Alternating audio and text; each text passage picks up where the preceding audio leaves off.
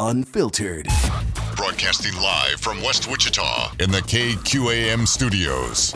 It's time for your weekend kickstart with Wichita's number one conservative talk radio host.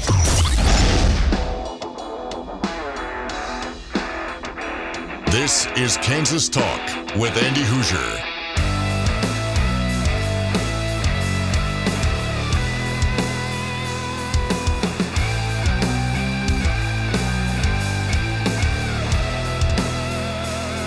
Hey, welcome into it. Darn right, it is Kansas Talk right here on Wichita's Big Talker 1480 on the AM dial, KQAM, hailing out of here. However, got a bit of a change on the program today, so welcome into the show for Kansas Talk. Another Saturday, getting you up and moving, talking about issues all over the state of Kansas. It's what we do, baby, and a big show lined up for you today as well. We'll get into that here in just a minute. One call into the program. You're more than welcome to do so at 316 721 8255. 316 721 Talk. If you want to join in on the Maximum Outdoor Equipment hotlines, a few program changes here on the show today. Number one, all of our commercial breaks are now hard timed, a little bit different, so we can't kind of do the loosey goosey flow format as we have been doing, which we thoroughly enjoy on this program. Nothing wrong with it, but uh, a little bit different due to the fact that we have a couple new stations that are picking up the program today. Our sister stations out in Western Kansas and Garden City. KIU, I guess one station, KIUL, 1240 in the AM dial. Welcome aboard, guys, as we talk about issues all over the state of Kansas. I guess it's appropriate to have the conversation out in Western Kansas as well. So, another station added to us. Welcome, Garden City. Good morning to you. Let's get you up and moving. If you want to call into any of our issues, you're more than welcome to do so at 316 721 8255. 316 721 Talk on the Maximum Outdoor Equipment Hotline. It's got a lot of stuff we got to talk about today. Obviously, the legislative session of 2023 still rolling along. Bottom of the hour, we have David Schneider. He is the state director for the Convention of States movement. If you are not aware, the Convention of States movement did present their bill officially earlier this week, and uh, for another year has not gone anywhere. Did not get enough votes to move forward with the issue. We'll talk about that here in just a little bit. So we'll have David Schneider on at the bottom of the hour. Hour number two, uh, we sat down with Steven Johnson, our Kansas State Treasurer, as we talk about some of the economic issues. Obviously, the banks that are failing across the nation. We have the Silicon Valley Bank in California. We have the bank in New York. We have another bank, uh, what was a First Republic Bank that was bailed out. There's banks globally across the world, over in Europe, that are ba- uh, uh, failing as well with uh, businesses and banks, other banks that are starting to bail them out. Are we safe here in the state of Kansas? Are we okay? And uh, what does the banks look like here in the state, along with talking about different tax rates, the budgetary process here in the state, how we are with some of our revenue coming in on a monthly basis. We'll talk with Steven Johnson, Kansas State Treasurer, about that to kick off our number two. Uh, at the bottom of hour number two, we're going to play an interview we did during our national broadcast of the Voice of Reason as we talk about the women's rights bill in the state. We talk about the women's sports bill in Kansas, and we'll sit down with May Mailman. She's a actually Kansas native currently hailing out of Ohio. She's the head of the women's uh, the Independent Women's Law Center, and we'll play that interview about her thoughts on the presenting of the bill here in Kansas and where we're at with women's rights bills. Kansas Governor Laura Kelly has vetoed the women's sports bill. Shocker. Now remember, she was on the campaign trail for the last couple of years saying that obviously it's it's common sense and obvious that men should not play in women's sports in the state of Kansas. But when the bill goes to her desk saying men shouldn't play in women's sports in the state of Kansas, she ends up vetoing the bill. Now, I believe we have enough votes to override that veto, and we'll get into that here in just a little bit at the bottom of next hour. But open lines to you for the first half hour at 316 721 8255. 316 721 Talk if you want to join in. There are a lot of things we need to talk about. But to kick off, I, I've been talking about this throughout the week on our national broadcast, and I really want to open up the lines and the opportunity for you regarding, uh, in show of hands, I know a lot of small business owners listen to the program, a lot of just consumers listen to the program, a lot of elected officials listen to the program and their staff, which is why sometimes they don't like what I have to say on this program at times. But show of hands, how many individuals use TikTok, the social media app? How many use it? Not just for maybe personal use, but maybe for your business. where there's now at least three different stories that I've seen from local news across these states that shows businesses that use TikTok in order to boost their business that's been relatively successful for them because of the fact that they use a social media app where they can use video tutorials, they can talk to individuals, and it's a kind of a neat program that's helped them boost their business. One of them uh, the latest one was this hat tip to KAKE news with uh, a business owner here in the Wichita area locally that uh, that said that he's been able to expand his business, move his business out of his home, and actually hire employees due to having near half a million followers on TikTok. That's been able to boost his revenue and gain traction for what he does. The People's Republic of China. Oh, let's no, that's the wrong one. Let's try another one here. Let's uh, that's another one we'll get to in a minute. TikTok is actually very paramount for our business essentially. You know, we, we do have other social medias. We're on the YouTube and Facebook and Instagram, but TikTok is where a majority of our followers are at. You know, we have about half a million followers on there. To me, it sort of feels like they're taking away, uh, you know, my right as a citizen to do what I do, run my business, right? It's, it's, going to be very harmful to us to not be able to access that. Uh, so that was audio from KAKE News with a small business that says, "Hey, I use TikTok. That's what I use to help boost my business. Why are we taking something like this away?" Throughout this week, Congress in Washington, D.C. has been interviewing in the uh, hearings the CEO of TikTok with concerns about their ties with China. And I, I think, I guess, I've taken a little bit different perspective on this issue as opposed to what we're hearing from both Republicans and Democrats with their concerns with the CCP and with the uh, Communist government of China, which is a major concern for us globally, nationally, with their power play that they're trying. But if we're concerned about transparency, if we're concerned about privacy, if we're concerned about government collecting data, the, the stance I've been making is why are we so concerned about TikTok when our own government does the same damn thing with the sources that we have here in the country, whether it's Facebook, whether it's Google, whether it's YouTube, which YouTube and Google are kind of the same now. They, it's the same parent company. They're just kind of regulating each other. Uh, we have Twitter even as well. And the government not liking that they can't censor or use their own propaganda on the social media by shadow banning, by censoring, and by blocking content on there. As you know, if you've been on Facebook for the last three years, if you've been on YouTube for the last three years, even if you've been on Twitter for the last three years, you can't say anything against the government's narrative on COVID 19 without being completely blocked or shadow banned or eliminated completely. You can do it on TikTok. You can have those conversations on TikTok. Uh, you can't have them on Facebook. So, my question to you is Do you use TikTok? Are you okay with using TikTok or are you anti against it because it is run by a Chinese con- uh, company known as ByteDance and that is giving data to the Chinese government? Now, with that being said, I say that I am very much in favor of banning TikTok from uh, uh, different phones and cell phones and access uh, for individuals that are government officials, that are military officials, that may have some type of national security clearance, that may have some intel with our government in how it operates. Yes, I completely agree. The Chinese government should not have that stuff. But I think we're being a little bit hypocritical. And I think that we are using a little bit of selective rage, even on the Republican side, with concerns of TikTok when we allow the tracking of our cell phone with GPS by the government anytime that they choose to do so.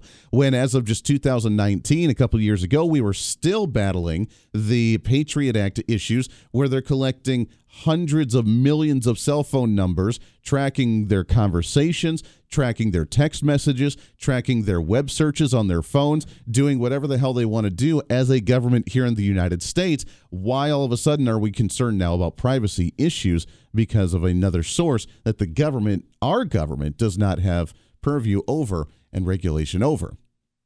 And I think honestly, that's really what it comes down to. Now, there is an individual that is a representative or uh, some type of representative here in our state. And for our new listeners out in Western Kansas on KIUL in Garden City, that you'll know very quickly that U.S. Senator Jerry Moran is still yet to make an appearance on this program. So we have our very own segment here. Yeah.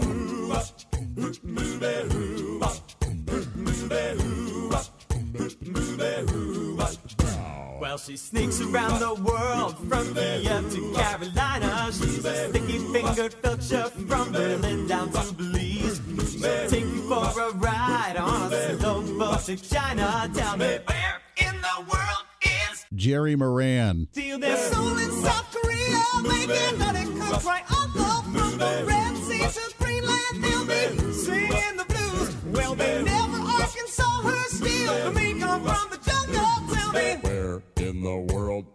Jerry Moran. There we go. That's our segment. Where in the world is Jerry Moran? Is in the 10 years that we've been on the radio in the state of Kansas. He's yet to come on the program and chat with me.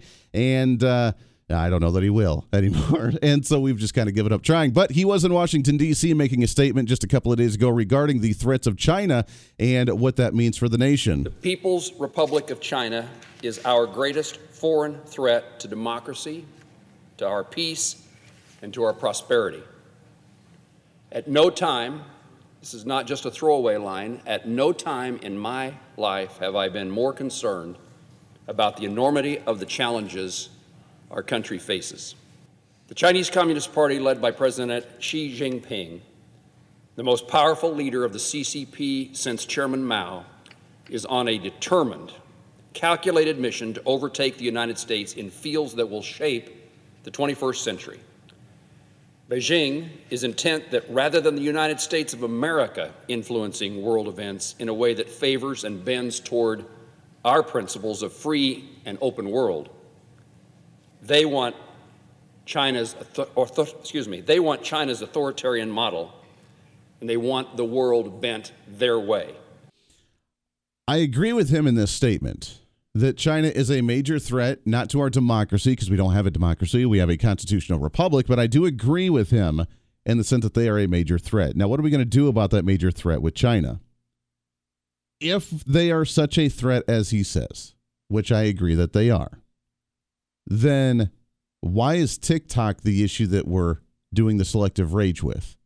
When 80% of our production of goods, consumeristic goods, whenever you go to a major big box store, whenever you go to Walmart, whenever you go to a store, why are we still using them to manufacture and produce everything that we have just because it's cheap labor and cheap uh, cheap products to be able to make a profit? If they are that much of a threat, why, why are we still trading with them? If they're that much of a threat, why are we making uh, he's part of the agricultural community obviously because ag is such a big thing especially here in kansas. If that's the case then why are we still trying to make agricultural trade deals with china if they are trying to dominate the world and they're trying to abuse the american system and they're trying to take us over in some way shape or form financially economically buying off our debts left and right and they're a communist regime wanting to destroy a large portion of the globe or us specifically why are we making deals with them why are we still working with them? Why don't we cut them off? And now I get that would be obviously a major shakeup in the global markets. But if they're that much of a threat, why do we continue to work with them? It's a legitimate question, isn't it? Yes, I agree China is a threat. Do something about it. Cut them off.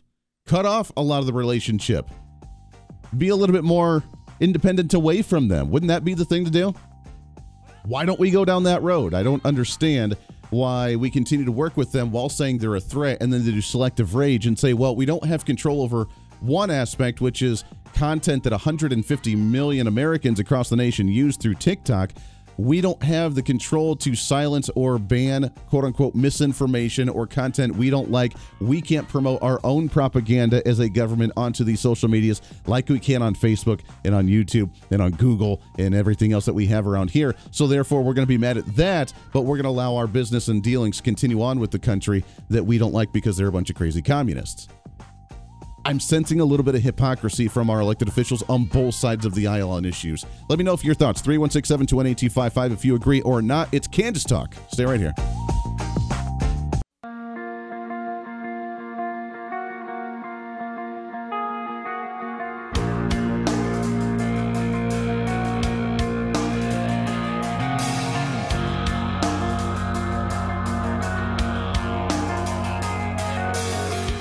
23 minutes past the hour. Welcome back into the program. Rocking it today on a Saturday morning, getting you up and moving for another day. That's what we do here on Kansas Talk. 1480 on the AM dial, 99.7 HD4 on the FM dial here in Wichita. Also on KIUL now in Garden City, Kansas on 1240 on the AM side. Welcome aboard. Good morning to you, Western Kansas. where the radio career actually started right out of broadcasting school on KIUL. Love you guys out there. And the fact that we're still on the air out there is awesome. Appreciate you guys. If you want to call in 316 721 8255, 316 721 Talk on the Maximum Outdoor Equipment hotlines. Your thoughts agree, disagree with me? Is TikTok an issue that we need to be concerned about and banned in the, not just in like government officials, but actually private sector for average Americans because of the content? Now, look, uh, if you're not familiar with TikTok, there are many ways to personalize it. Uh, you can uh, look, there are a lot of kids that do a lot of really stupid stuff on there and they drive me nuts, but nonetheless, there's still an opportunity for good stuff on there. I have for mine, my TikTok is filled with mostly like rock bands and stand up comedians and then like religious and philosophical and spiritual content, which is really awesome. My wife's TikTok is filled with nothing but like alternative medicines, holistic stuff, herbal remedies because she's an herbologist. That's what she does. And it's kind of cool talking to other herbologists and seeing the content they put out as well. So that's what hers is filled with. You can look at political things on there. You can look at conspiratorial things on there. You can look at fun entertainment stuff on there. You can look at business things on there uh, based on what you want to see with the algorithms that you create yourself. And it's anywhere between 15 second to three minute videos and it's kind of neat. But is it the threat that we need to ban? Get rid of TikTok because TikTok's evil. Cool, but why? Well, they're taking our information. So's our own government. They have been since the uh, really the Patriot Act back in 2001 after 9/11, and they haven't stopped. We have FISA courts. We have no no clue how they actually work, and they can tap in and turn on your microphone or or camera on your phone at any time that they want to and monitor what you're doing. We now have cameras on our smart TVs watching you eat Cheetos in your boxers every night because that's just what they think that they have the right to do and then they sell it off to corporations that advertise to you more cheetos. That's what we're up against right now but yet we're concerned about tiktok? Come on man. I don't think it makes any sense. Let's go to the phones here shall we? 316-721-8255 line number one. Good morning who's this? Scott, scott what's going on sir? How are we doing?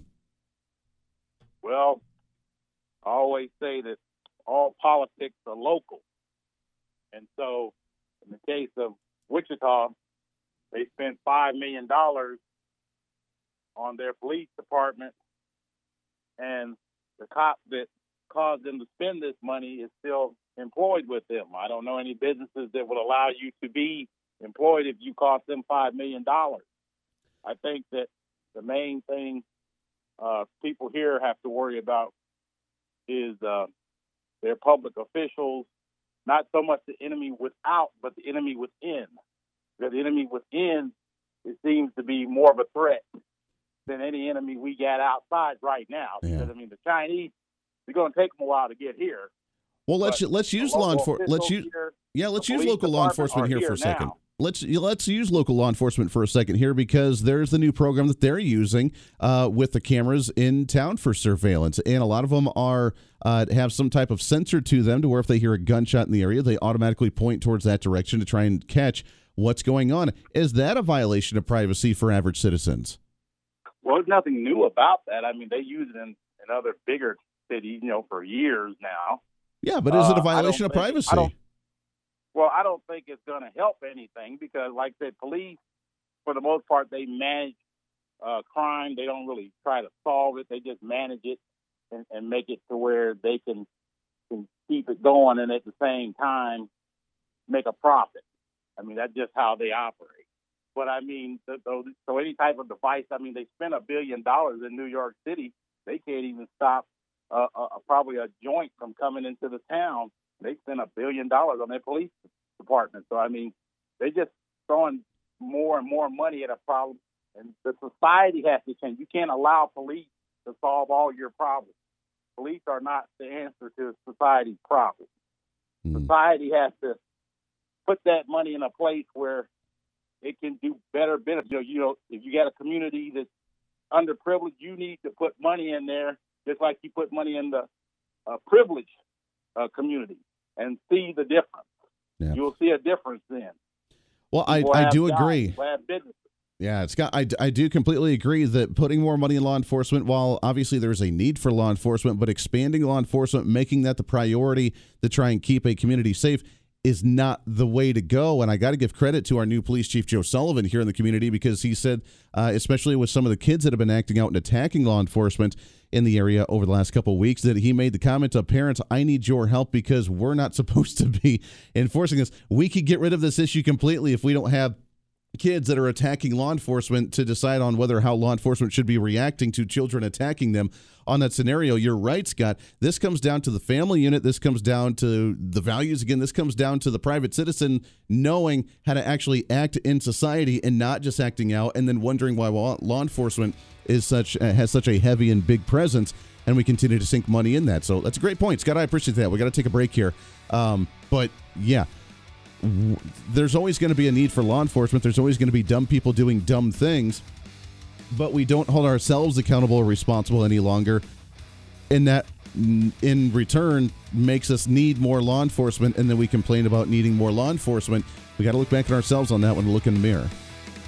Man, the Black Lives Matter movement originally talked about community based policing that's cool if the community would actually do their community based policing and hold their own members accountable in their community, which hasn't happened. So that idea is a good uh, concept. Hasn't really worked out so far. David Schneider, Convention of States here in the state of Kansas. We'll talk with him when we come back after the break here on Kansas Talk. Stay right here.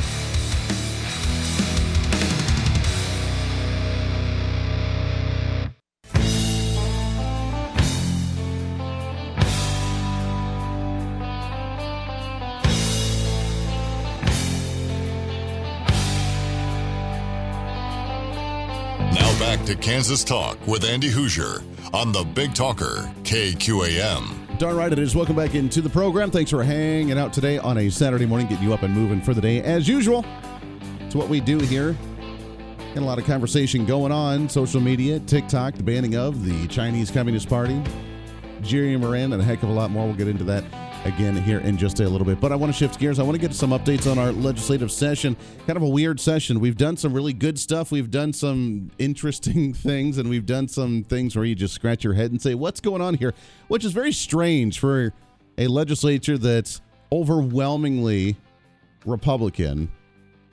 But it seems like even then, our Republican legislature has trouble getting over uh, getting over the hurdle on some uh, many Republican issues, for example, that I think we should have. I mean, obviously, we're moving forward with some tax bills which is good. Maybe some tax cuts, which would be nice. Some consolidation of the tax rates in the state, which would be th- nice, I think. Uh, on the other hand, we have tabled the marijuana issue, and now we've uh, failed on the Convention of States movement again, as we've talked about throughout the years, with how many times we've tried this one, which is just another uh, scratching our head. Why in the world would we not want to move forward with something like this? But the Roe rule, which we'll talk about here in just a second, has played another major part in not allowing us to move forward with jumping onto the National Conventions of States movement. So, to talk about some of that and more, he is the state director for the Convention of States movement here in the state of Kansas. We've had him on the program many times before. Mr. David Schneider on the line with us here. David, what's going on, brother? Good morning. Hey, Andy. Good to be with you on this fine Saturday. Go, yeah. go K State later today, man. Go K State, man. Uh, going all the way to the Elite Eight. I just saw a headline actually this morning that a couple of the players there on K State that they are the kings of New York right now. They are dominating this, and uh, it sounds like we may see them go maybe a little bit further. Well, we certainly hope so. You know, when I was in the Capitol earlier this week, I got to see the K State men's football, or of course the football team that was getting honored on the floor of the House. Yeah. Got to give them all high fives, and I, I think everybody's excited about the Elite Eight, that's for sure. I know they were talking about it, even though they were getting recognized for their Big 12 championship. Yeah, absolutely. I, I don't follow a whole lot of sports, but it is really neat to see Kansas teams move forward that way. Uh, it it would have been nice if I'm not a KU fan per se any by any means, but you know it would have been nice to see KU go a little bit further. Would have been also nice to see Wichita State actually get into the tournament this year. But I know they just announced their new uh, head coach as well, so maybe we can see the trifecta of all three teams making it into the tournament next year that would be wonderful to see again. Yeah, wouldn't that be nice? Let's talk some legislative stuff. Uh, before we get into the Convention of States movement and, and, what's going on there, just the legislative session in general. I know you're up there quite a bit, focusing primarily on this issue, but some of the other stuff that you've seen, have you been happy with the way the session's going this year? Is a little bit different this year? What's your thoughts? You know, it is a little different, but it's not all bad. That's for sure. They've done some really good stuff, um, and I what I've been able to see is the House and Senate really get along for the most part, which in prior years hasn't necessarily happened. Mm-hmm. Um, you know, they are the uh, opposing party from our wonderful governor, and uh, so th- they're trying to operate in a, in a two thirds uh, environment. Everything they do has to garner two thirds to overturn, you know, a, a, expected veto. So Yeah. it's very hard to gather those two thirds. And again, that's the same thing convention of states dealing with as well. So uh, that two thirds just doesn't hold together as Republicans like it should, and uh, that's you know that's because we have a Democrat sitting in our governor's office. Yeah, that is very true. I, I have to say, though, I am very impressed and very happy with our leadership. I mean, Dan Hawkins, new Speaker of the House, is amazing here from the Wichita area and a good friend. We'll get him back on the show again soon. Ty Masterson rocking it on the pre- uh, president side. I mean, these are solid conservative guys in both chambers that are really um really hoping to curb the landscape here so i've been happy with that and hopefully that continues on as well I agree. You know, they were big champions for convention states this year, and actually were able to work together to get convention states a vote in the House and the Senate the exact same day. That's never. Wow. I've never had that kind of support anywhere in any of the states I've ever operated in. Of course, my home state is is pretty special to get uh, that kind of treatment at the at the House and being able to bring both the House and Senate together on the same thing the same day. So our grassroots got to have a rally last week. Enjoyed, um, you know, rock star status almost. We we did pack the gallery in both chambers and were Good. able to witness uh, the votes.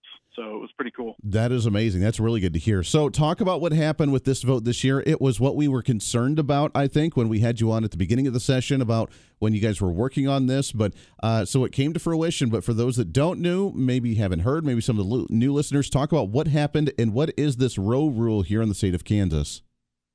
Well, first of all, calling uh, Article Five Convention of States is is an act of the U.S. Constitution. That's where the power comes from to be able to do such a thing. And unfortunately, the Kansas Constitution has this two-thirds provision in it that uh, says that when they make application for a convention, they have to re- that's required to have two-thirds. Now, that earlier this year, there was also an additional rule in the Kansas er, in the House rules, and we were able to change those rules, or at least get them to reflect and talk about the Kansas Constitution being the only limiting factor. Well, there is some precedence that um, a, a, a prior legislature cannot restrict a current legislature's right to act on a federal function, such as calling a convention of states. So we're not done with this. We may have uh, some legal ramifications in this, but uh, we're exploring all options. The bl- bottom line is, you know, uh, we it does disenfranchise Kansas from being able to join the other sister states in this movement. And we're going to do everything possible. You know, I'm very proud of the bipartisan support. We actually had majority support in both chambers. Wow. Now, not bipartisan in both both chambers, but we did have two, I think, two Democrats vote for us in the House. Um, otherwise, you know, all the Democrats voted against in the Senate, as well as uh, too many of the Republicans. So we didn't have the two thirds, but we did have a, a majority of both chambers that support this. And I'll be working hard with legislators to finally rid Kansas of the disenfranchisement of the legacy of the two thirds row rule. It's time to re recognize Kansas has equality in exercising federal functions guaranteed in Article 5 of the U.S. Constitution. Yeah. Is this something that we could get around that by maybe putting it on a ballot measure, by getting petitions and getting enough signatures in to actually get it on a ballot for the people? I mean, is that an option we could go for instead of going through the legislature? Well, it's still an act of the legislature. To get it Yeah. before the, the voters in the state of Kansas, you do have to have a two thirds majority vote in both chambers before it goes to the voters. So Sure. there's no way of getting around that, uh, and not in the state of Kansas at least. So some So other close. states have, you know, initiated measures and things of that sort, but we do not have those those measures here in Kansas. Yeah, that is unfortunate. Like you said, though, the, the fact that a couple Democrats had voted for this measure too, I am a little bit shocked that there's actually a bit of a breaking of the Democrat ranks here in the state because we've seen on numerous different issues with this issue now, with the school choice bill, with the women in sports bill, we're seeing Democrats actually shift sides over to the Republican ranks and voting with Republicans, especially in the House of Representatives. And it looks like uh, Governor Kelly may be losing her caucus just a little bit. Doesn't it seem like that? I wouldn't be saying quite that yet. I mean, uh, we do have one or two uh, Dems uh, in the in the House of Representatives that uh, seem to be a little have some sense and understand that uh, they can't be as as uh, left as as the governor seems to have wanted to be. Sure. Uh, but I would say the caucus is sticking together pretty good, uh, unlike the Republican caucus, uh, which we can't you know always keep together at two thirds. I'd say we have way more split on the Republican side than the Demo- Democrats do. Sure, that is very true. Moving forward with this, obviously, is it dead this session, or is there any way to try and bring it back again this year? It's officially dead. Uh, this this session, uh, we did have a, a, a vote in the House and the Senate, and both were ruled not passed. Again, we had majority votes. Now, and it wasn't even close. I mean, we, um, I think we had we ended up with 74 votes in the House. Um, so, uh, absolutely clear majority. You know, we had 22 votes in the Senate, but we had a couple folks gone, um, so we would have been a little bit better uh, had all the senators been there, but uh, certainly not the 27 we needed to get to the two thirds. Yeah, that's unfortunate. So now going into next year, I know that obviously it's going to be top of mind. You're already working on trying to prepare for that one. What's the next step? What do we have to do to try and get this through? Is it just working before we even try and present the bill to try and get rid of the row rule? Is it trying to just get enough votes to override it and make sure that we comply with the row rule and just uh, and just move forward that way? What's what's the focal point? How do we start making this happen? I'm going to absolutely exploring all options to eliminate the row rule, which could include uh, legal action. Just don't know yet. Hmm. Um, there's a, a, a there's a question of standing. Who would have standing in such measure? So we're uh, talking with our legal uh, advisors on this, and, and talking with uh, other folks that uh, have the experience in, in litigating these type of things. But the bottom line is, Kansas is being disenfranchised. The fact that Oklahoma Nebraska, Missouri has been able to join this this effort. All of our neighboring states uh, with a simple majority. Yet uh, here we are stuck in in the quagmire of trying to get over this two thirds hump.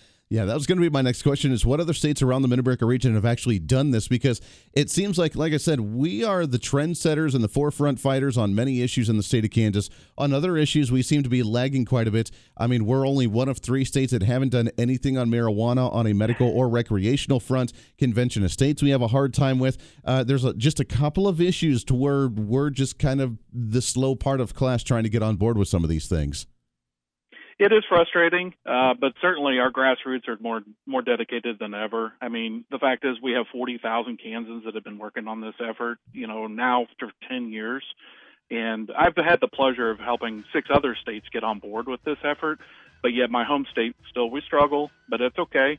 Uh, we're going to get there, and uh, we know that uh, we have to get to a convention of states. We have to rein in the federal government. There is no other option. I mean, you start looking at the options that are on the table. This is the best of the, all the options. Best opportunity we have. I love it. David Schneider, state con, uh, state director for the Convention of States movement. You can find him online. Learn about uh, what convention states are doing. As always, David. Always good to talk to you, my friend. We're out of time. Let's get you back on the show again real soon, brother. All right, thanks, Andy. Always good to chat with you. There it is, David Schneider, state director for Convention of States. Man, another year banging our head against wall on that one. It's frustrating. We'll get there, though. We'll get there. Do not give up, my friends. And I know he's not going to in any way, shape, or form. We'll take a break here, right around the corner, wrap up hour number one of Kansas Talk, right here on KQAM. And now our friends over at KIUL out in Garden City as well. Hang tight.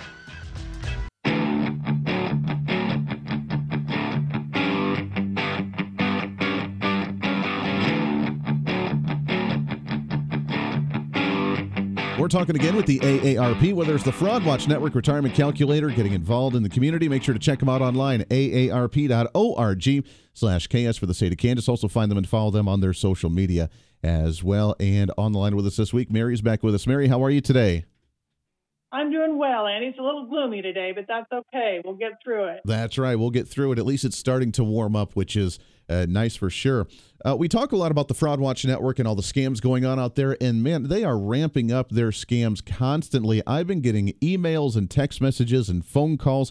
Luckily, my phone says potential scam, so I don't even answer my phone half the time anymore.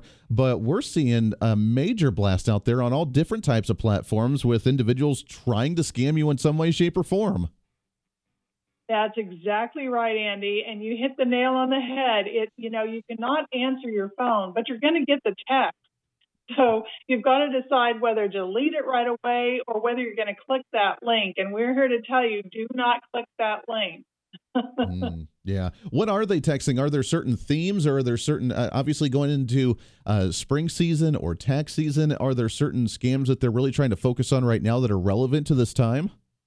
You know, um, you can get a text about anything. Some are relevant to the time during tax seasons. But for example, um, we just got one the other night that said that our, our, our account, our Netflix account was on hold and they were having trouble with our billing information. So you think, oh no, they got to, I got to make sure they have my my correct information so I can continue to watch.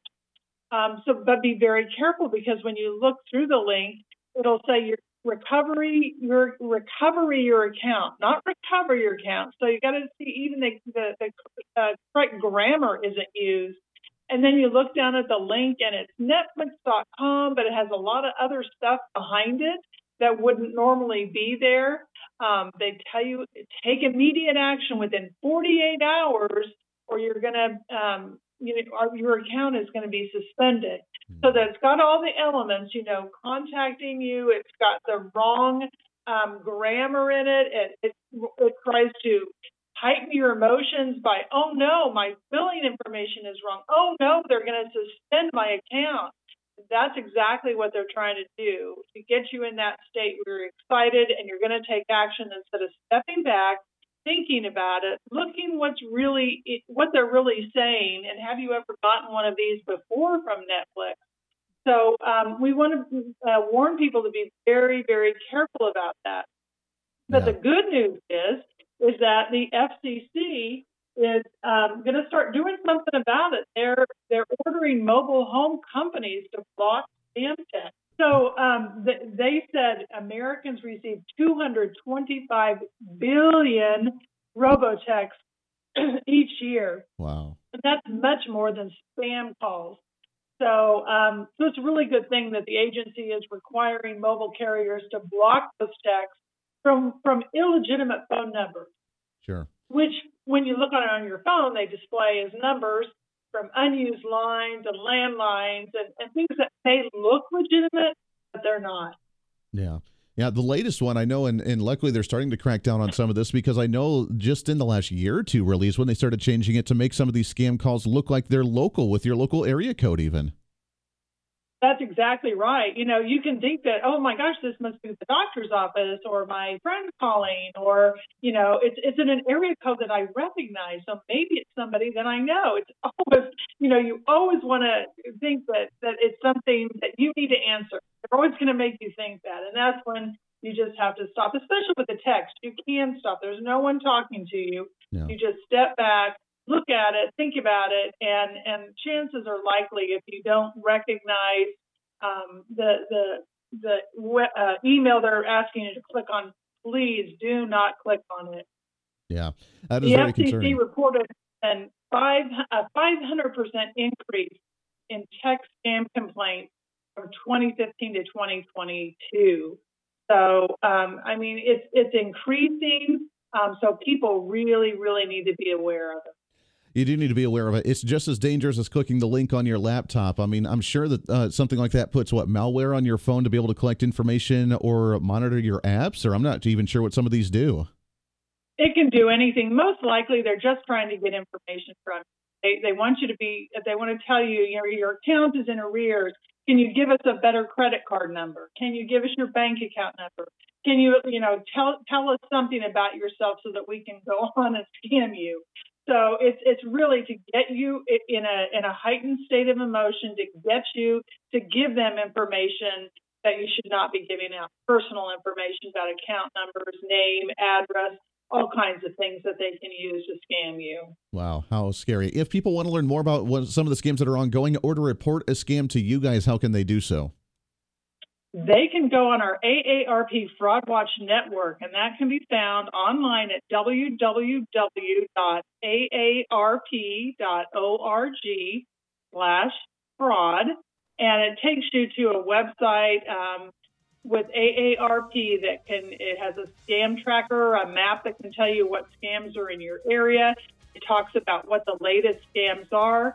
Um, it provides information for you if you if you want to ask about a scam. We also have a helpline um, that we that people can call and just talk to a real person about what may have happened to you um, and what the next steps um, to take are. And that number is 877 908 3360. There it is. That is the AARP. We appreciate them very much. Give them a check out, aarp.org slash KS for the state of Kansas. All that great information as they try and keep us safe from all those scams going on. Hour number two of Kansas Talk right around the corner as we talk with Steven Johnson, state treasurer. We'll talk about the financial security of the nation as the banks fail all around us. Lots more coming up here on a Saturday for Kansas Talk. Stay right here. Truth. Unfiltered. Broadcasting live from West Wichita in the KQAM studios. It's time for your weekend kickstart with Wichita's number one conservative talk radio host.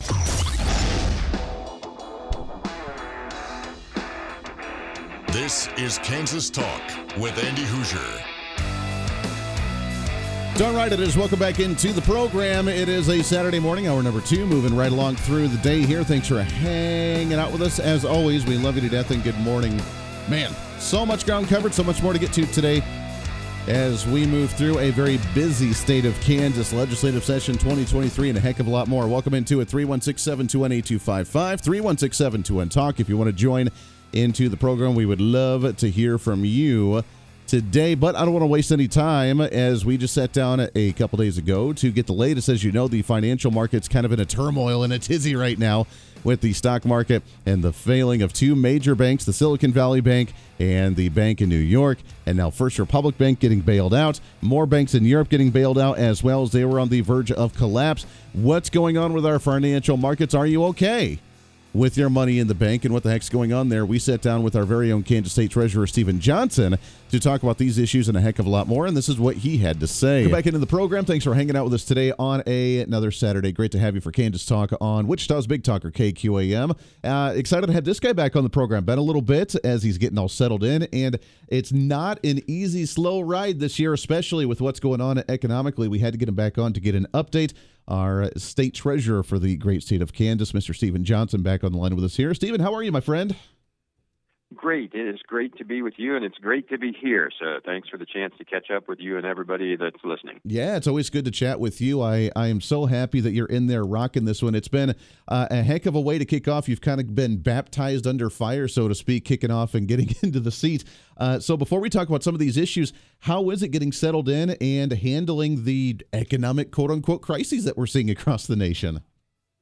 Well, there were a lot of things to pay attention to, but it, it was a good fit, uh, a chance to sit down. We have a lot of great people that are here to work with, but making sure that we know that every dollar is at work with the interest rate increases, uh, it has been a great reward Yeah. for the state in terms of our cash balances, which are healthy. And uh, uh, that's been one of the primary focuses that we've had is just to make sure that everything is hard at work. Sure, absolutely. Let's start there. Let's talk about interest rate hikes. We saw just this week the Federal Reserve raising interest rates again as they continue to try and price people out of the market nationwide because they uh, they're dumbfounded. We see lack of GDP growth two quarters in a row last year, which by definition would mean a recession in the country to some degree.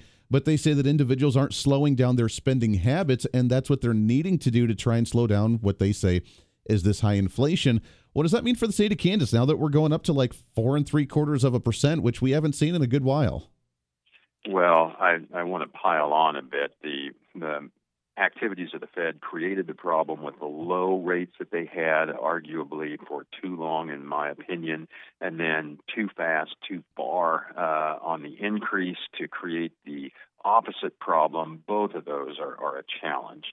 Um, however, from the very myopic perspective of the state view, uh, our money is liquid. We have the cash that we need. We've got about 2.4 billion right now that is invested just in the overnight, which is well over what our cash needs are for the foreseeable future.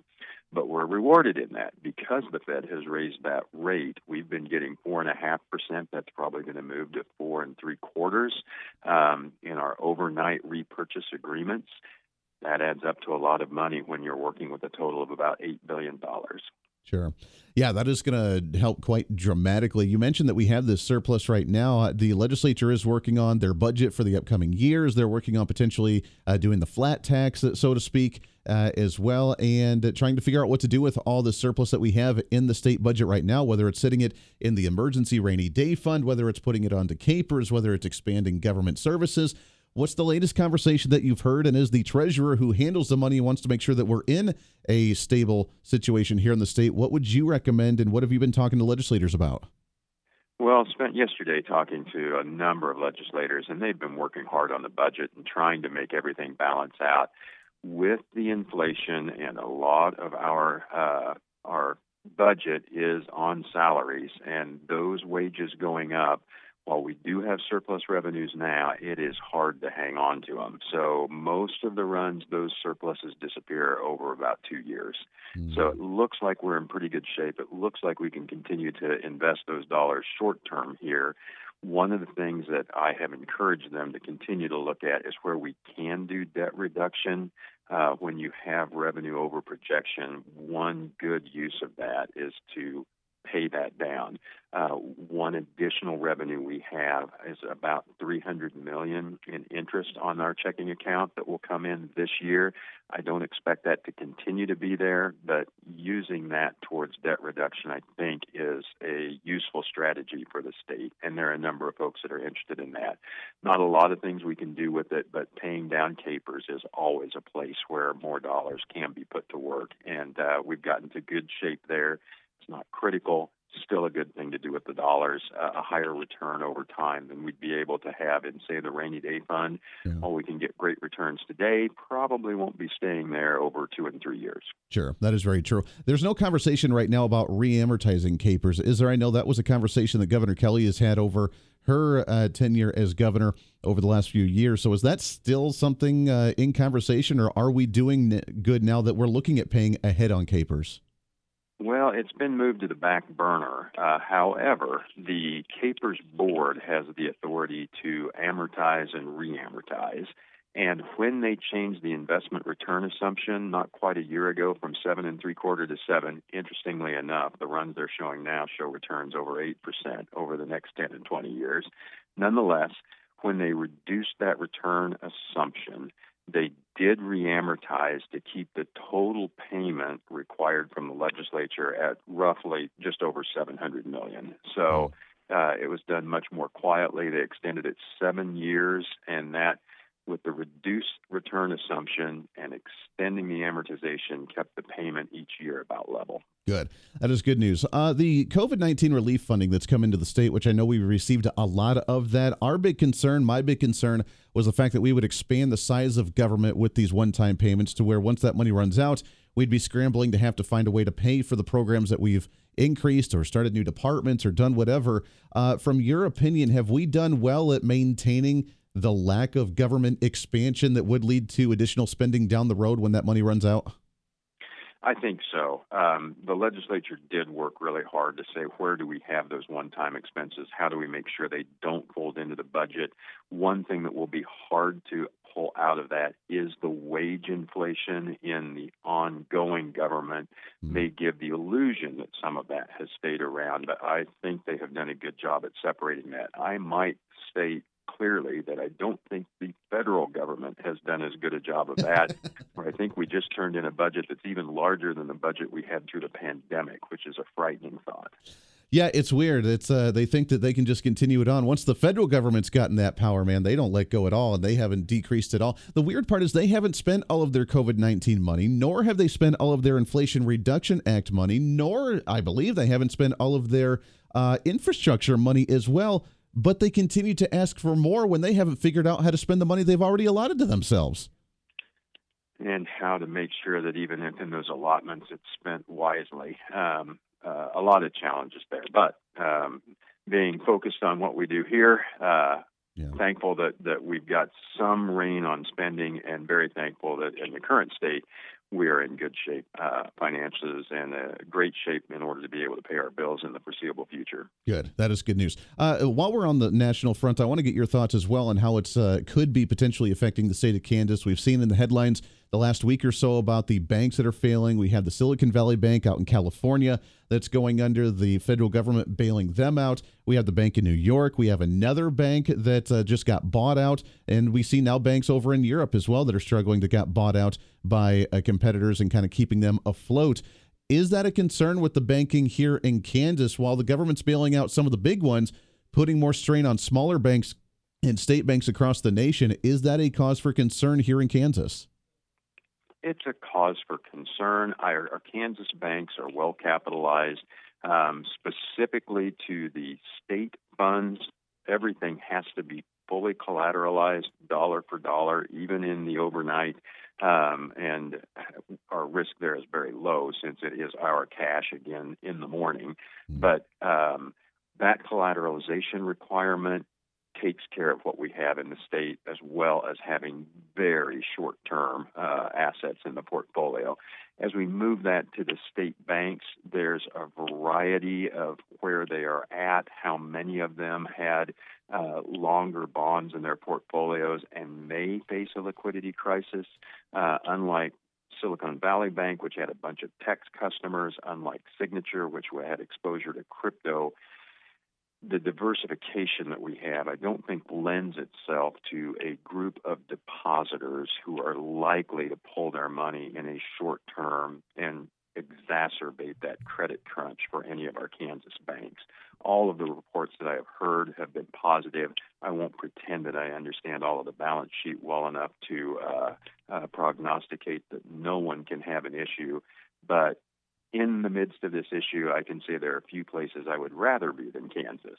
Sure. Um, in our ability to weather the storm. Yeah, that is very true. The the weird part is, especially with the Silicon Valley Bank, when the government said that they were going to bail out everybody that had money in there, even above the two hundred and fifty thousand dollar FDIC uh, insurance policy, which I was a banker for a short time, and I remember telling people, "Hey, don't put more than two hundred and fifty thousand dollars in the bank because if you lose it or the bank closes or whatever may happen, the federal government only insures you up to that amount." Why do you think the federal government's bailing out more than that $250,000? And does that change the insurance policies that banks have across the nation, do you think?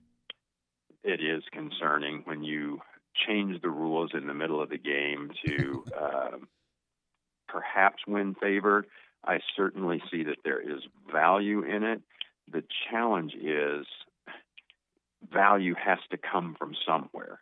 I am not sure there is enough value in it to extract that from the other players that it has to come from, whether it's taxpayers, whether it's depositors. As the deposit insurance cost goes up, it is not a free action, and therefore I would be very hesitant to recommend that as a path, um, eh, or to have confidence that your your deposits over two hundred and fifty thousand will be guaranteed. So, um, uh, I I would certainly caution against that that type of a strategy.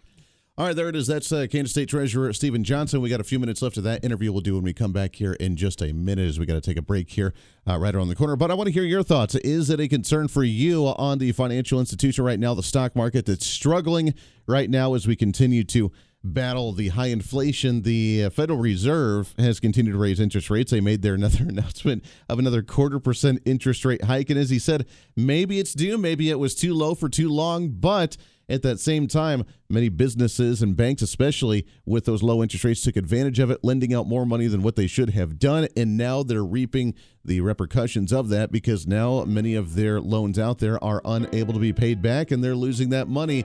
Is that a cause for concern? Your thoughts on that at 316 721 8255. 316 721 Talk. We'll continue with part number two of our state treasurer, Stephen Johnson, right around the corner here on Kansas Talk on the Big Talker, KQAM. Stay right here.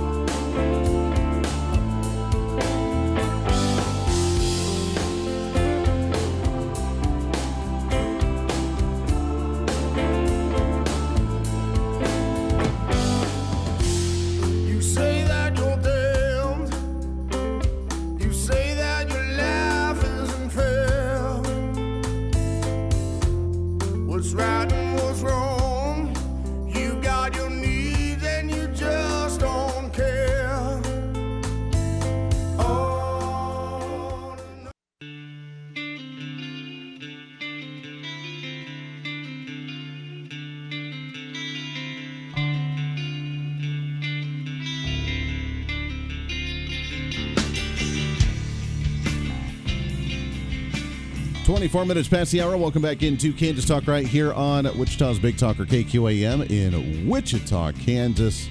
Rocking it, baby, as we continue on for another Saturday morning here.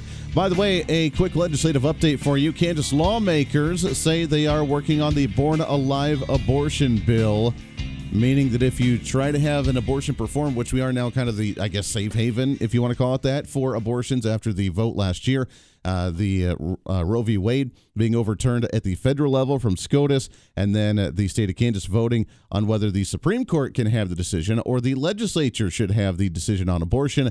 And we chose the Supreme Court to still maintain that, which they say is a constitutionally protected right in the state of Kansas. Now we're kind of the safe haven for the Mid America region. Whether you like that or not, that's your prerogative, but that's where we're at now. Lawmakers now trying to work on a Born Alive bill saying that if you do have an abortion performed and the child is still alive at the end of it, that it has a right to live. Or it could not, and it'll just fade away and die, I guess. I guess that's where uh, some people's morality or, or levels of uh, consciousness is uh, where they draw the line on that one. So, kind of an interesting bill. We'll see where that one ends up and whether Governor Kelly will support that if it gets to her desk or not. We got a few minutes left with part two of our interview with State uh, Treasurer Steven Johnson as we talk about some of the financial issues here in the state of Kansas as we continue on with our conversation. Yeah, it's very strange. We're talking about State uh, State Treasurer Steven Johnson here for the state of Kansas. A couple more minutes with you, and I appreciate your time. A lot of information going on right now. We see the month over month reports coming from uh, your office regarding the tax revenues in the state, which it sounds like we're still doing well. We're seeing tax revenues on a monthly basis continue to do well or grow month over month. Uh, right now, if we do any of the tax changes, like say the uh, getting rid of the sales tax on food, getting rid of the sales tax on certain products, like Governor Kelly's proposed, or even doing the flat tax overall for state income taxes. Uh, do you think that the state's going to take a hit on tax revenue there, or is it going to help grow the economy enough to where we're going to see some increases in tax revenue come in? I would expect that the tax cuts would give us uh, the corresponding decrease in tax revenue. As you mentioned, our receipts have continued to be strong. We're really going to want to watch the April uh, consensus revenue estimate when that comes out to see if that growth is continuing and we can uh, be optimistic going forward. I would expect it to start to weaken and to be uh, an environment where we are not getting revenues above estimates going forward beyond our April estimate. I think we're going to level out there. I hope we can hang on and not decrease. Uh, that just gives us a caution on our tax cuts to make sure that we do all of those things in balance. Currently, we have room to cut taxes. And we just have to be smart in saying, here are the ones that we are going to choose to reduce and uh, do that in a manner that the, the expenses can still be met going forward. But good news, we've got room to do tax cuts. We've got a number of great ideas going on in the legislature currently, and I know they'll be working on vetting which ones of those are going to make it all the way to the finish line uh, to give some tax relief to, to people across Kansas. Sure. Well, and like you said, the good news is we're in that position to do it. So as we have that latency period between cutting the taxes, which results in the cutting of the revenue, but then also that gives us the tax incentives to hopefully grow the state, get more people in here, get more businesses to invest in here. And then by the time that we may start hurting, the economy may change or the uh, recession hits or whatever potentially may happen, we're in a position where we see those revenues continue to increase by that time with the growth of the state. And that's the goal, isn't it? And that is the goal. And hopefully we can do some debt reduction along the way, as we did some massive debt reduction over the last year. Over a billion in reduced uh, KPERS debt will be a huge help going forward. If we can continue to make progress on that, the legislature's wisdom in having the rainy day fund uh, to help continue with the state costs without having to have a knee jerk reaction of grabbing more revenue when the economy is down. I think all of those things will serve us well as we go forward. I love it. Last question for you. It's Steven Johnson, State Treasurer for the state of Kansas. Uh, it's- but it sounds like everything's going well with the economy, with things right now, which is good news for Kansas. Are you guys still working on some of the unclaimed property across the state? I know you guys, uh, the, the, the office has been working on that uh, pretty heavily the last few years. and that's been one of the fun things is actually giving Kansans their money back. So um, we have our our number of claims have increased, and frankly, our partners like you and the media have been a key to that. Uh, the TV station here did a little story on Unclaimed Property Day. our average online claims went from 62 a day to 900 a day, thanks to their effort just to get the word out. So every time somebody can just hear, go to kansascash.ks.gov, type in your name. Remember to type in a maiden name. Uh, see if you can find some of that and if we can get it back into your pocket. That's what it's all about. I love it. Steven Johnson, State Treasurer. Keep up the fight, my friend. Don't let them grow the state government. Don't let them grow those bureaucratic agencies. Just refuse to sign that check if they make you. That's, that's You what it's bet. I'm going to keep going over there and begging for debt reduction. That's what it's all about. I love it. Steven, keep up the fight, my friend. We appreciate all the time. Let's get you back on and get another update soon. Thanks so much. Take care.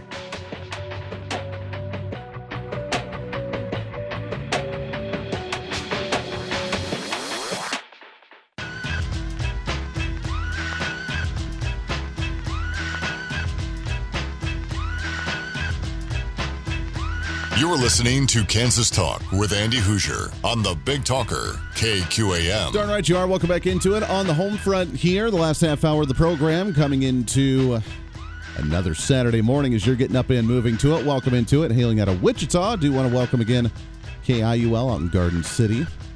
Hanging out with us as well from now on, 1240 in the AM dial, where all the radio career started. And we're back at it out there. So welcome aboard. Happy Saturday to you. 316 721 8255. 316 721 Talk if you want to join in. Don't want to waste any time. Get right into our next interview here. As just a couple days ago, we sat down with May Mailman. She is with the Independent Women's Law Center as she's been crafting one of the bills here in our state legislature, a native of Kansas as well, hailing from the Kansas City area and Lawrence area especially, as she's helped write the SB 180 that is defining the genders of men and women. Sad that we even have to have a piece of legislation like that, but apparently we do in today's times. And we sat down with her to talk about where that bill is and why it's getting such national attention. May, how are you today? I'm great. Thanks for having me. Yeah, excited to have you on. First off, uh, welcome back to the airwaves in Kansas. I know you're not in Kansas right now, but uh, you got to miss Kansas a little bit, don't you? I do. I miss uh, Jayhawk basketball games a lot, and um, yeah, it's it's a great day. I miss Kansas Day in Topeka, the best day that there is. Yeah. Uh, you know, Kansas great state. It is a great state, right in the heartland. I think everybody wishes deep down, even if they've never been here, they wish to be in the state of Kansas. Let's talk about this issue because, like I said in the intro, we've fallen behind on some issues. I think the marijuana issue, which our legislature doesn't want to address or talk about, and they just kind of put it under the table year after year, is something where we're not quite up on the times with. But this one, we were front and center, and we were one of the first states after the reversal of Roe v. Wade to try and do a constitutional amendment giving power back to the legislature on abortion laws in the state of Kansas. Now we're uh, we have these couple different bills in our state legislature on women's bill of rights. Uh, where are we with these bills, and why is it causing so much controversy on the national scale right now? Yeah, so as you said, Kansas is a leader. The Kansas Senate was the first chamber to pass, uh, out of at least that chamber, the definition of a woman. So the House, Kansas House, still needs to vote on it, and then Laura Kelly needs to sign it. Of course, Governor Kelly campaigned on she knows the difference between a man and a woman, and she's not going to let men play women's sports. But then when that bill comes to her again, she vetoes it. So that's just what we call lying to the public. and uh, she apparently is not going to be held accountable for it, although she should. But the bill that I am working on is, as you said, Senate Bill 180, very common sense. Uh, there's a lot of polling that say Kansans understand the need for women's only spaces. Obviously, women should not have to need to justify the need for women's only spaces. Um, and it it just would give some clarity because when you don't have a definition of woman, then guess who can jigger with that? Everyone. And so the governor can say, you know what we're going to do? We're going to let men be in women's prisons, which is a thing that happens in Kansas and in other states. Uh, they can say men can play women's sports. They can really mess around with it. So when you have a definition, then the legislature would have to speak clearly when they say, you know what, we're actually not going to have women's sports in Kansas. We're going to have women plus men who have taken certain drugs. Okay, great. So the you know nothing is settled. It just defines women and then it puts the burden on the legislature to say what they mean clearly. Yeah. As you mentioned, it goes beyond just the sports thing, which I don't know how many trans athletes in the state of Kansas specifically are trying to play as women, as a real man trying to play in women's sports. I don't know how many are happening. Uh, I, I can't think of many cases where that's actually happening, but it is good to define this. But it goes beyond just the athletic side of it for a second, like you mentioned with the prisons, with a man going into the women's prison. But doesn't this also affect issues of if we truly honestly try to say, well, if you're a, a, a male, a biological male trying to pretend to be a woman, um, then when you apply for jobs or when you try to apply for college or when you would try to apply for scholarships or for grants or for whatever, I mean, doesn't this open up the Pandora's box of just weirdness to where you could apply for all the stuff when that's truly not who you are? Absolutely. So there's been some focus on scholarships and opportunity for women to be more involved in STEM fields, so science, technology, math, those type of areas. Um, and women are able to have not just affinity groups, like when you get to college, you can be part of Women Who Code or whatever, but also specific uh, scholarship opportunities you can bet that if you don't define what a woman is, that those opportunities will go to men. And I think there has been, uh, from the left, a lot of, well, we haven't seen that be abused yet. Okay, well, maybe it hasn't hit the media yet, but why would you wait until someone has a scholarship opportunity ripped from them? Why would you wait to harm a woman before you go and speak. Like, why are you waiting for girls to get abused by the system? That doesn't make any sense to me. No, it doesn't make any sense. Uh, and uh, and I've asked this question every time we bring up this topic. The actual feminist movements in the nation, the radical left wing progressive feminists, where women can do anything a man can do and even better because men are just evil, horrible human beings and you know toxic masculinity and all this other garbage.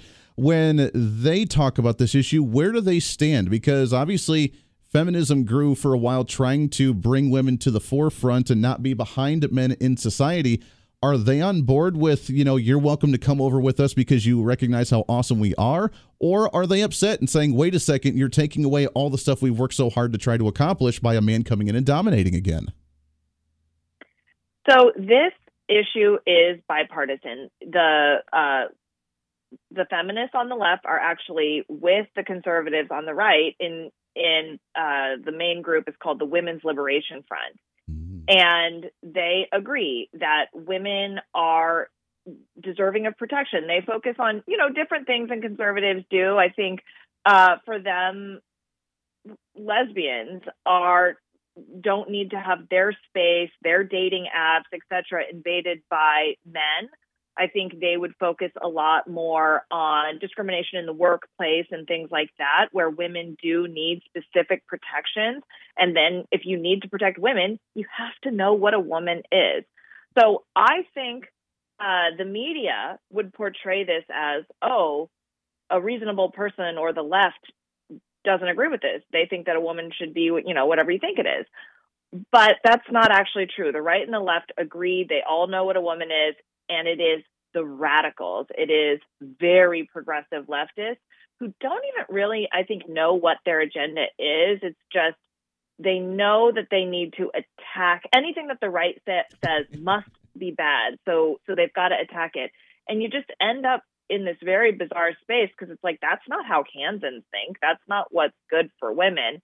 Uh, but I, I think we saw this with COVID. Well, if the Republicans say it might come from a lab, then that must be wrong and we've got to attack it, even though that's just you know not how people think it's not true. Exactly. Do you think that they're just i mean it almost sounds like they're almost running out of things to complain about. Obviously there's a lot of things to fix in the nation a lot of things to make better a lot of things to complain about or challenge or at least even question within the system uh the and i use the air quotes the system in the country. But is this just almost even like a first world problem to where we've run out of woke things to try and change because we want to be like our parents and our grandparents who were the the icons of protests and changing the world around us and they've kind of run out of things to do so this is just the next best one they could find.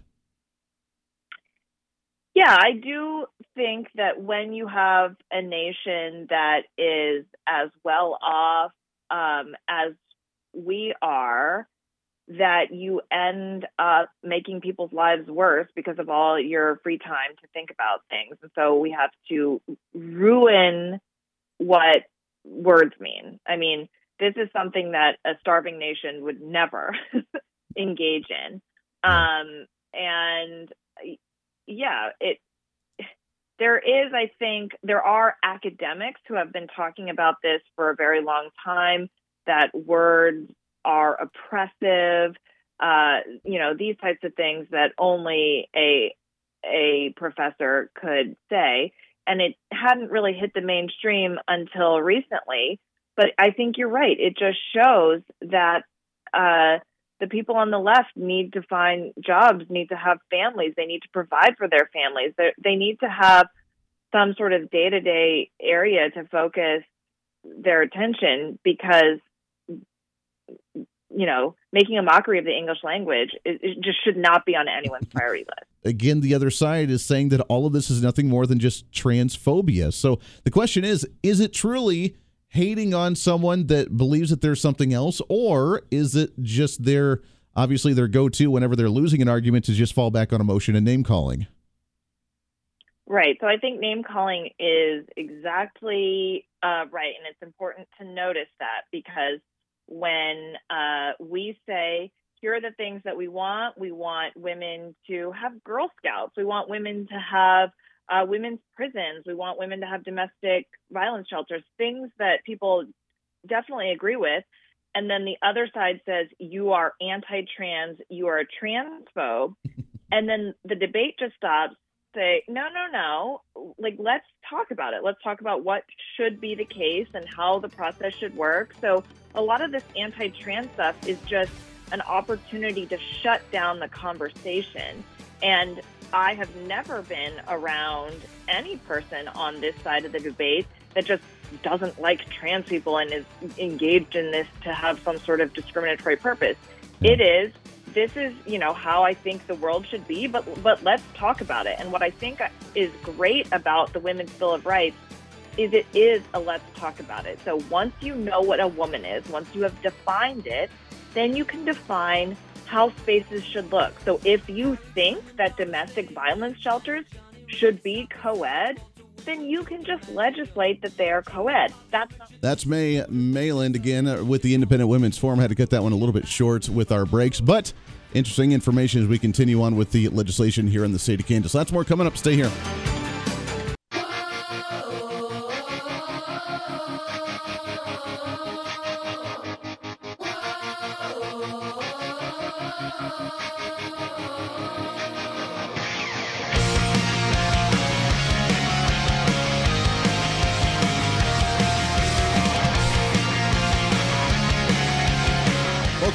Program. Last few minutes of the show. Boy, it flies right on by, man. Two hours of broadcasting something.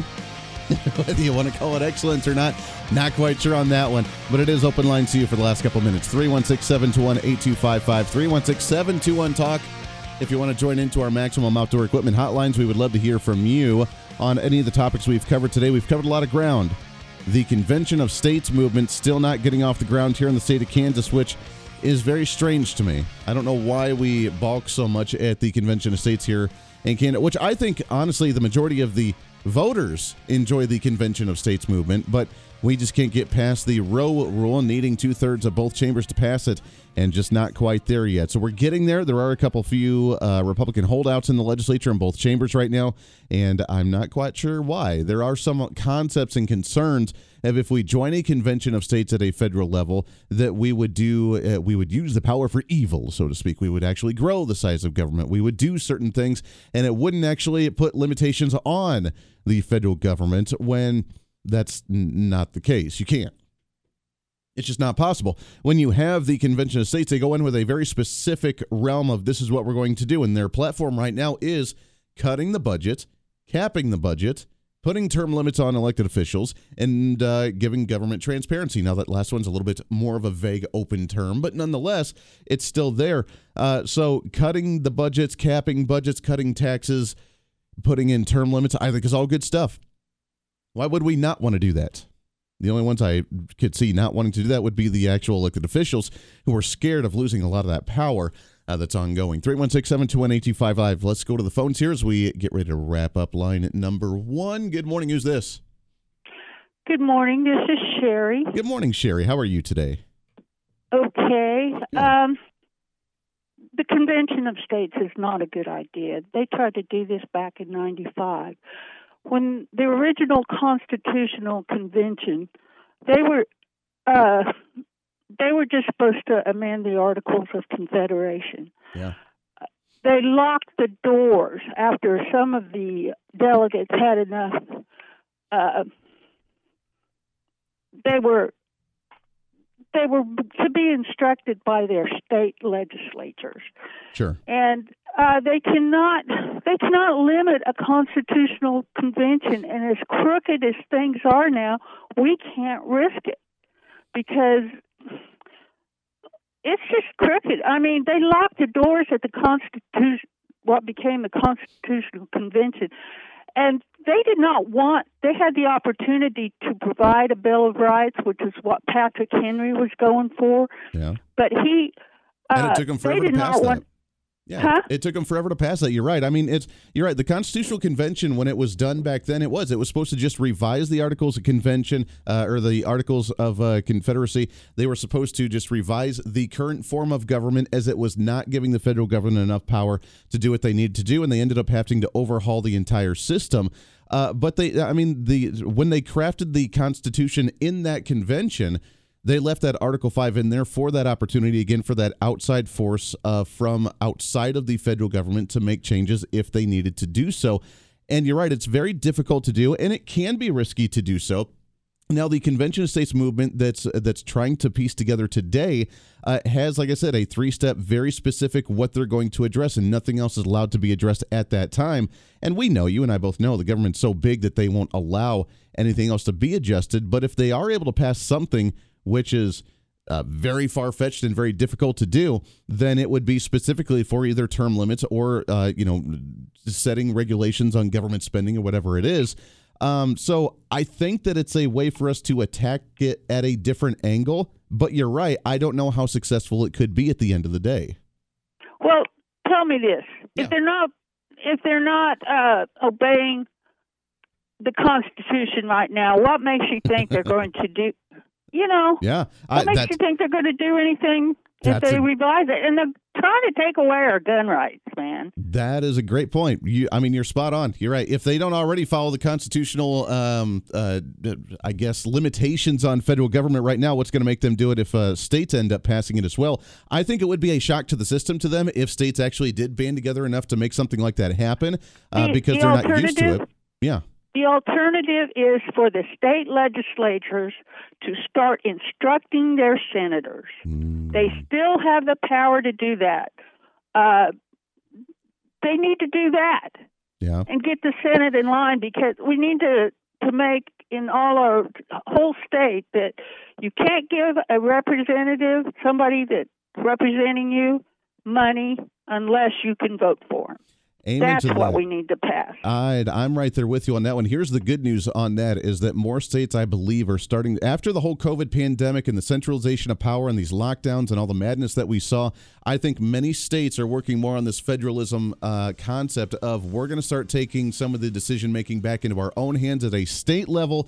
Leave us the hell alone. And I got to give props to our government right now, at least with our attorney general and with our legislature, trying to limit the amount of federal money coming in, causing some litigation and challenging the federal level on some of the cases going on to where we can take that power back. And that's good news, right? Well, yeah. Now, in our Kansas Constitution, it says all power emanates from the people. Our legislature needs to remember that. I am right there with you, my friend. We got to take a break here and wrap it up, but I appreciate the phone call very much, and you're spot on. I agree with you. I still think we should try an Articles Confederation just to attack from the outside forces as another attack angle. Um, but obviously, not enough states have signed on, and it's going to be a very challenging task to do so. And we need to make sure that we keep a tight lid on those and constrain it as well. But love the phone call. Appreciate it very much. That's it for us today. Have a wonderful weekend. Back at it next weekend on Kansas Talk. Stay here.